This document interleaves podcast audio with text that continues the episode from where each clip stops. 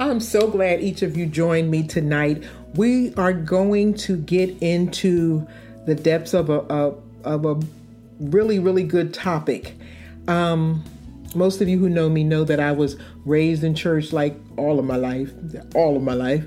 But um, I remember I, I wasn't I was grown before I understood a term that is often used in church spiritual warfare i never really knew what does that mean? What is that that term spiritual warfare? I was well grown before i knew anything of what it meant. I just knew it didn't didn't sound appealing.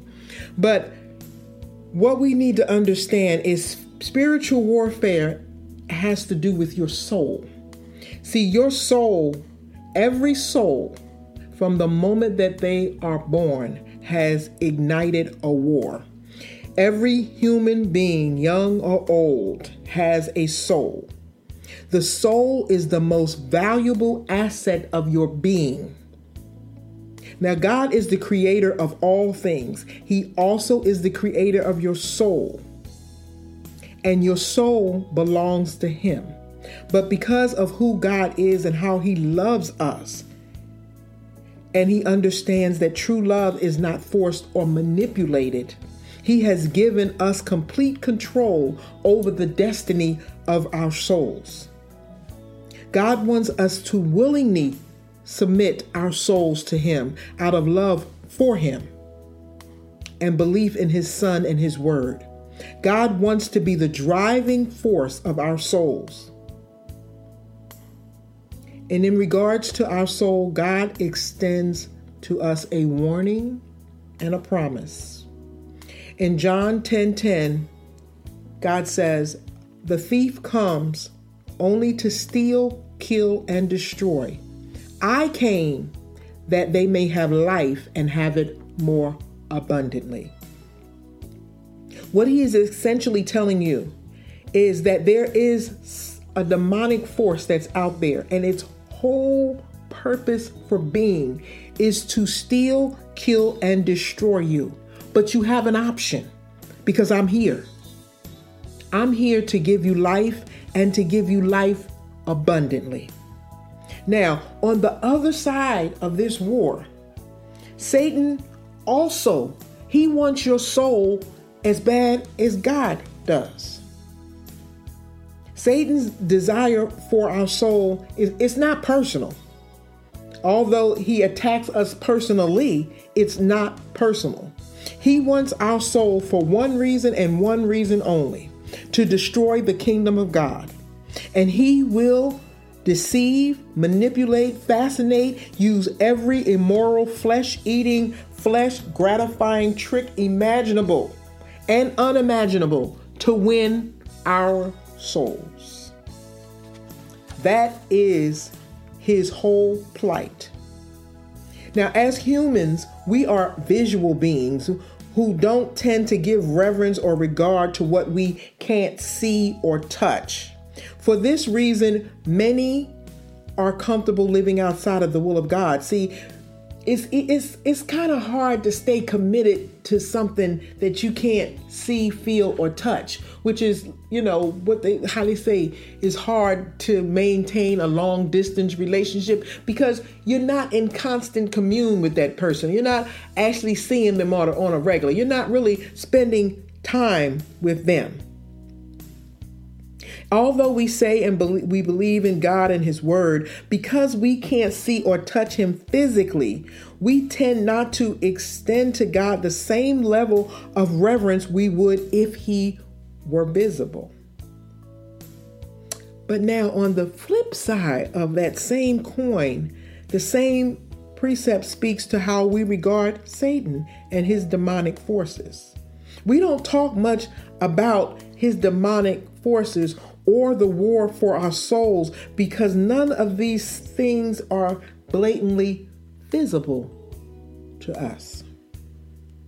Satan understands the human dynamic very well and our weaknesses for the physical and the visual. One misconception most fall prey to is we automatically uh, begin proclaiming fulfilled desires and riches as blessings of God. But as part of Satan's mission, he will often mesmerize us with what appears good, what we can see with our eyes and, and feel, to lure us into playing his games by his rules, all while giving him glory and redirecting our worship from God.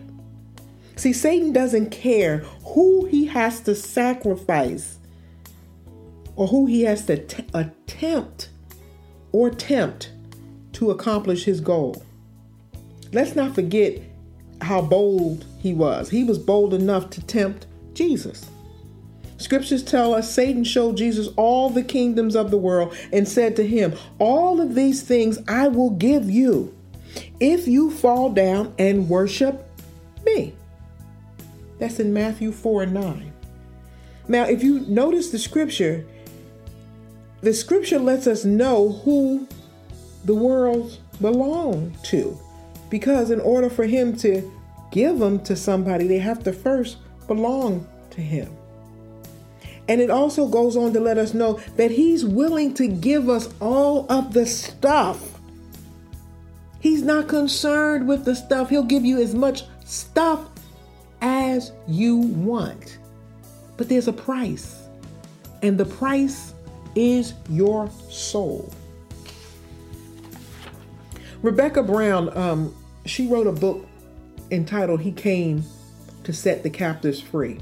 If you ever get a chance to read this book, you you have to you have to read the book. The book is very good. She's very candid about her life as a Satanist. She actually was a certified Satanist. She was a devil worshiper. She went through the whole process of marrying Satan and that whole ritualistic thing. And she got sucked into it. And see, this is why we need to cover our children and be more careful about who we allow our children to in- intermingle with. Because she got pulled into this Satanistic cult as a teenager because the girl up the street asked her to go to a quote unquote spiritual camp. And her mother let her go because it's spiritual. See, I don't care what title somebody puts on something, you have to have a discerning spirit to decipher what is truly spiritual, what truly is godly, and what truly is ungodly. Because the devil will slap a godly label on something because he will deceive. He's the master manipulator.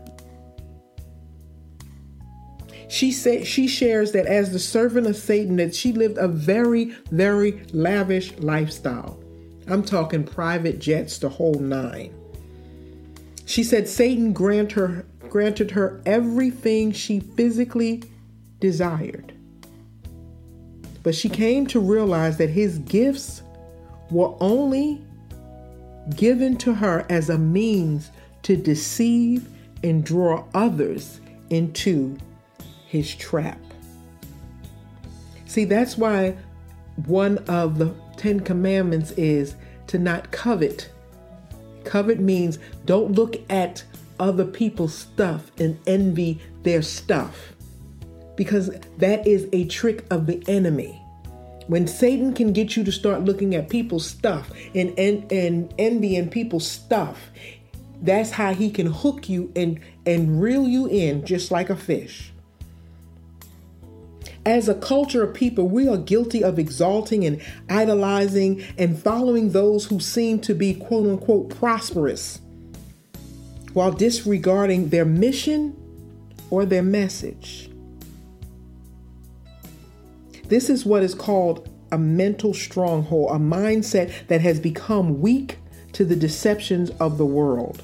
And when Satan has control of your mind, he can manipulate and control your thoughts, your priorities, and your soul.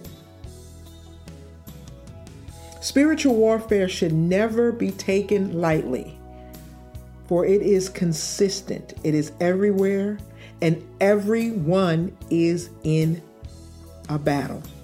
I don't care how holy you are. I don't care how many scriptures you know. I don't care how much you speak in tongues. I don't care how much you shout. As long as you are alive and you have a soul, Satan wants it, and so does God. That is the spiritual warfare. The spiritual warfare is about your soul. Satan is called the prince of the air. He is also called the ruler of this world. Both titles signifies Satan's capabilities, but by no means proclaims him as being in absolute control. The Almighty God is still sovereign. God's ability as a supreme ruler is the most important principle that you can ever know. God gave us dominion. Back in Genesis, He gave us dominion over this earth. He gave us dominion and He gave us free will. So, now in order for God to do and to operate and for His will to go forth in his, this earth, He has to use us. Otherwise, He would have to go back on His word and resend the gift that he gave us of dominion. So, this is why God wants us to fall in alignment with his will so that he can use us. He needs us in order to accomplish his will because he gave us dominion. So, he needs to work through us.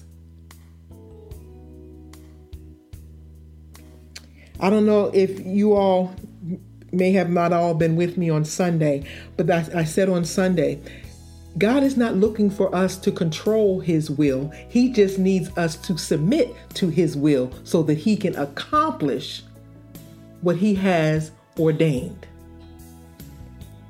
God is sovereign. This essentially means that He has the power, wisdom, and authority to do anything But again, he needs us to fall in alignment. The key to all of this is how we choose to utilize the gift of freedom, of choice that we have. See, God has to allow Satan to tempt us. Um, a lot of us want to know why does sin exist? Sin is a necessary evil. See, if there was not a good and a bad, and God said, I'm giving you freedom of choice, if only thing was available to us was good, then we would not be free. Freedom means that you have a choice. So there's good and there's bad. There's sin and there's holiness. There's ungodliness and there's godliness. Because all of that is extending to you absolute freedom. Satan only has dominion over those who choose not to submit to God. Those who choose not to align their lives with the will of God are easily caught up in the snares of Satan. In this tug of war for our souls, Satan I'm warning you now, he doesn't fight fair. He uses some flesh feeding weapons of destruction. In this tug of war for our souls, Satan doesn't fight fair. He uses flesh feeding weapons of destruction. His world offers instant gratification and satisfaction pleasures that fulfill the desires of our flesh. The, the temptations of the world seem more pleasurable, often requiring very little patience, and definitely are more widely accepted by the masses. Satan will use every kind of enticement and attack from all angles, hoping, just hoping to deter us from fully giving our hearts to God. He will find ways to use our circumstances, events, our loved ones, things, and even our minds to formulate doubt. He did it in the Garden of Eden. All to get us to abandon the promises of God and to annihilate our faith in the Almighty. We must be on constant guard as one sinful indulgence will constantly lead to two, and two to three, and three to four. And before we know it, we have become servants in Satan's kingdom. As our souls fight for survival, we must remain cognizant that we cannot engage in spiritual warfare like the seven sons of Sceva. The seven sons of Sceva, who was a Jewish priest, went around driving out evil spirits by trying to invoke the name of the Lord Jesus Christ over those who were demon possessed. One day the evil spirit answered them, saying, Look, Jesus we know, Paul we know, but who are you? See, when you are truly on God's side and you have truly made the decision that for God I live and for God I'll die, Satan will know your name. Because when you make that choice, there's a power that goes with that choice. If you have not made that commitment and you use Jesus' name, is as if you are forging his signature without any authority. See, when you give your soul to Christ, you get to pick up the authority that goes with his name. I know many of you who are married, you understand this. When you are married and your and your husband or your wife, they have a credit card, they can add you as an authorized user because of the covenant that you have together. Well, the same thing with Jesus. When you are in covenant relationship with him, you can be an authorized user of his name and you get to use it when you're fighting battles of spiritual warfare. See, fighting the battle of spiritual warfare requires sanctification.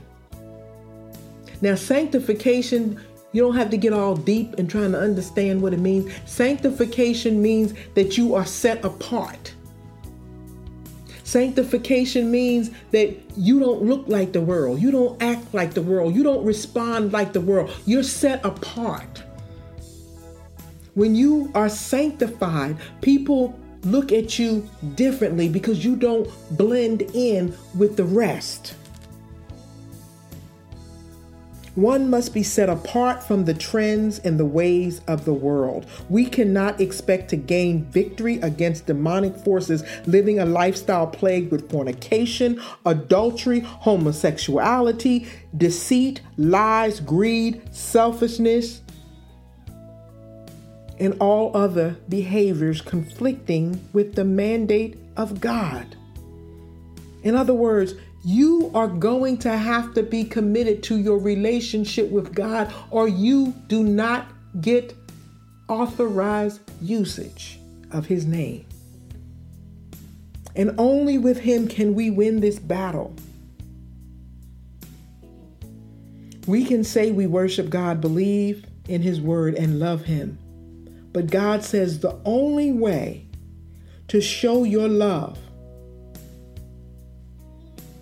and your commitment to me is to keep my commandments. Freedom is a gift from God, paid for by his blood. And when satanic temptations rise, thanks to our gift of freedom from the Almighty God, we have a choice and we can resist. Satan does not have the power over our will Every action, every reaction requires us to make a choice.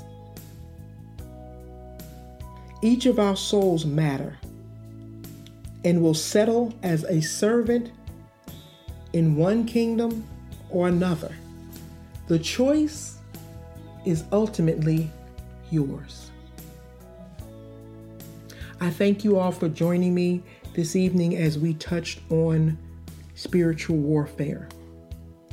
It is a very complex topic, but it's really simple. I say it's complex in all that is involved in spiritual warfare because of all of the weapons of destruction that Satan will use to manipulate and win your soul. But the simplicity of it is God. If you stay the course with Him, it's simple.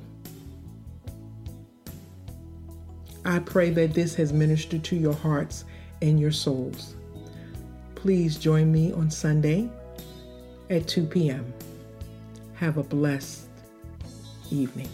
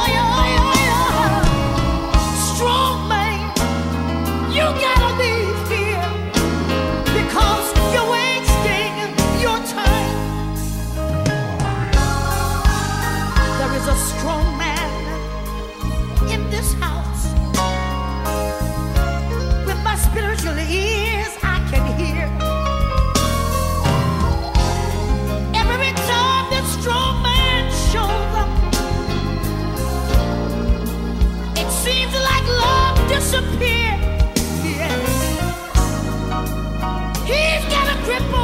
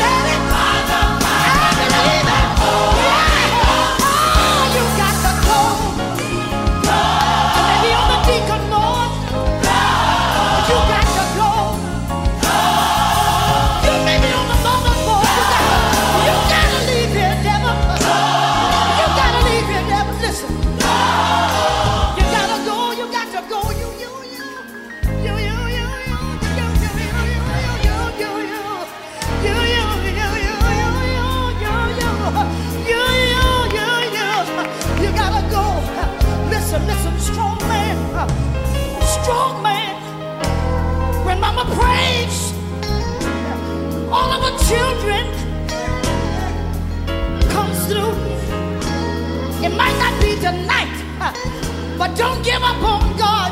You know why? When mama prays, when mama prays, when, when, when mama prays, when mama prays, when mama prays, yes, she does.